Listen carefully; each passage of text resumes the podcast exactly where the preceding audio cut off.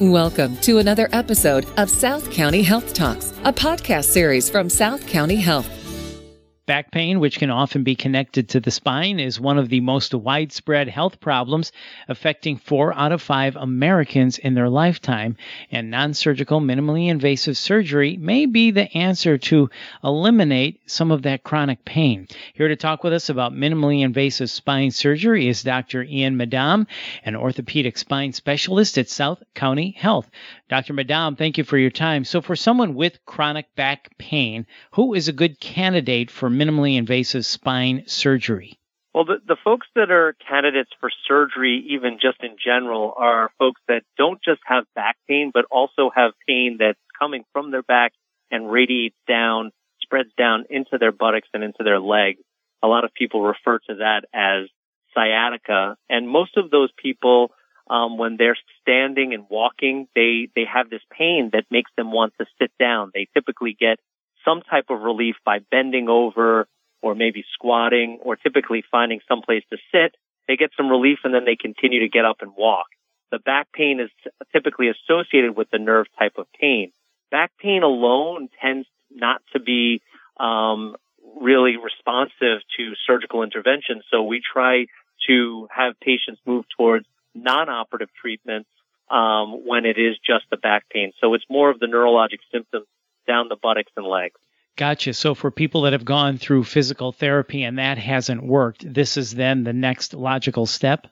Um, not always. I mean, if it is still just back pain, um, we try to find other solutions for them. Um, a lot of the patients that I end up seeing, maybe at some point in their life, they say that they've had a lot of back pain, but now this is something new. This is pain that uh, that really spreads down the legs and is not is not getting better. And and they have this certain pattern of pain that uh, they really get relief when they flex the spine, and that can be either in the seated position or just bending over.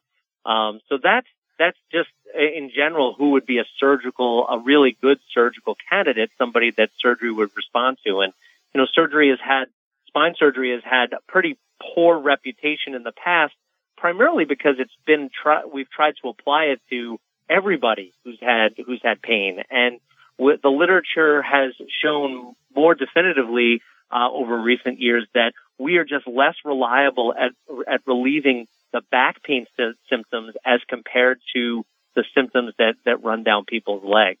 Now, minimally invasive spine surgery is a technique that's you know there, there's a variety of different procedures that can be labeled minimally invasive uh, as surgery.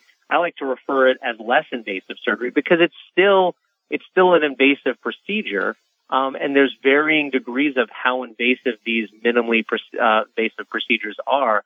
Minimally invasive surgery has been around for 25 years. The problem with it in the past is that it has relied on a very limited view of the neurologic structures. So in a lot of people's views, mine included, it's, it really limits your ability to get a, um, get a full grasp of what is going on with the patient in the surgery, you have a limited view to utilize, and it's relied on a lot of radiation using x-rays during surgery. Newer technology that we have has helped us so that now we can see in certain ways without having to make larger incisions and the incisions have, have gotten smaller. The amount of pushing and pulling on the soft tissues, the muscles has become less, and that translates into surgery that is done more efficiently with less blood loss. And, uh, you know, the, the upshot of that is that people can recover faster. And you've got a new tool to use when it comes to minimally invasive surgery. It's called the Excelsius GPS robotic assistance. Can you tell us more about that? Yes. Um, so robotics is uh, something that has been out in medicine for quite some time. Um, it, the general surgeons and uro, uh, urologic surgeons and um, uh, uh, gynecological surgeons have been using um, something called a Da Vinci robot uh, for a number of years. And then, um, as many people know in this state, at South County Hospital, uh, we do a, quite a bit of adult reconstruction surgery, hip and knee um, replacements with uh, robotics. Spine surgery has been a little bit later to the game because of the complexity of the uh, complexity of the anatomy. This is uh, a tool that came out uh, about one year ago. We have brought it to South County Hospital over the past month, and it allows us to have more precision and um, precision in, in, placing any uh, instrumentation that's needed in somebody. If we're performing a spinal fusion on a patient, it allows us to place the screws in a position that is uh, precisely where we want it to be based on a scan that's performed before the surgery. And then in, in the coming months, in the next 18 months, it will allow us to do other parts of the procedure like uh, assist us with taking pressure off of people's nerves with even more precision than we've ever had in the past.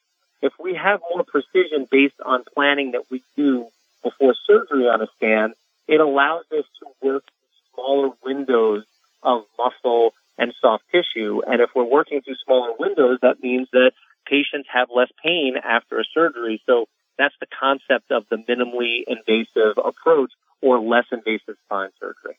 So, Dr. Madom, it sounds like the real benefit to this is shorter recovery time and better outcome. Is that correct? That's correct. I mean, so the, the way that spine surgery has been done in the past, and I've spent 10 years doing spine surgery, is that we get uh, MRI scans and CAT scans, and then we make a plan before surgery. But then I have to use my eyes looking up at a board or a screen where those uh, two-dimensional images are, and then look down at a patient at a three-dimensional uh, object and translate that in my head how to get get one a two-dimensional image to a good result on an actual patient.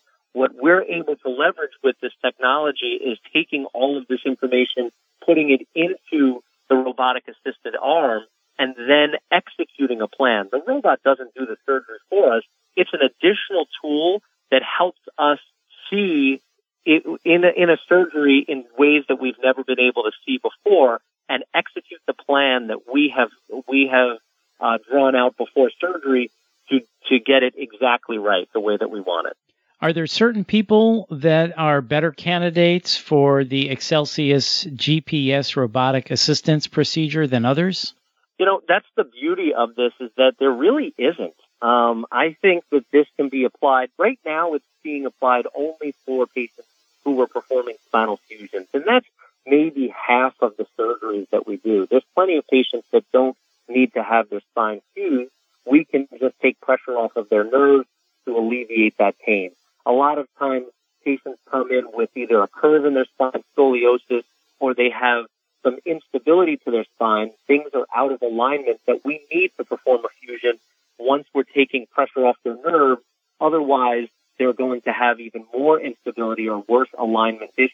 But in the near future, like in the next 18 months, we're going to be able to use this GPS assistant uh, assistant arm to help guide us to take pressure off of the nerves. And then even patients who aren't having spinal fusion can get the benefits of robotic assistance. So spine surgery is drastically changing.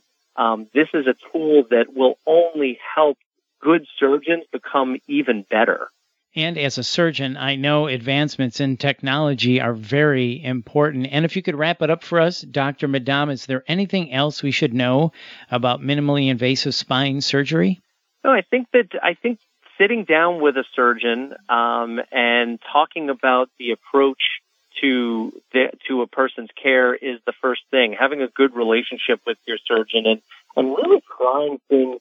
You know, whether we have minimally invasive or or not, um, we we need to try to uh, offer patients uh, an opportunity to avoid surgery. Now, sometimes people have neurologic problems such as weakness, or there's you know there's severe dysfunction uh, to their neurologic system where surgery really is the approach to try first. But oftentimes these are chronic conditions that haven't been treated in, in a lot of time, in a long time, and people are, their quality of life is being affected, and there are non-operative treatments that can be offered to help them avoid surgery. But then, if all of those things fail, this is a great tool now that we have in our bag to help people recover faster, to have these surgeries uh, be less, have less of an impact on people and their quality of life, even over the long term, um, when it comes to their spine care. A lot of people end up having multiple spine surgeries in their life because of the tools or the lack of tools we've had in the past.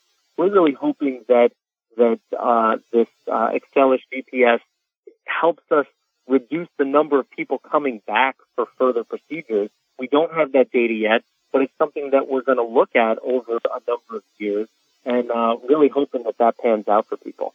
Well, Dr. Madom, that's a great way to wrap it up. Thank you so much for your time today. We appreciate it. For more information, please visit southcountyhealth.org. That's southcountyhealth.org. This is South County Health Talks from South County Health. I'm Bill Klaproth. Thanks for listening.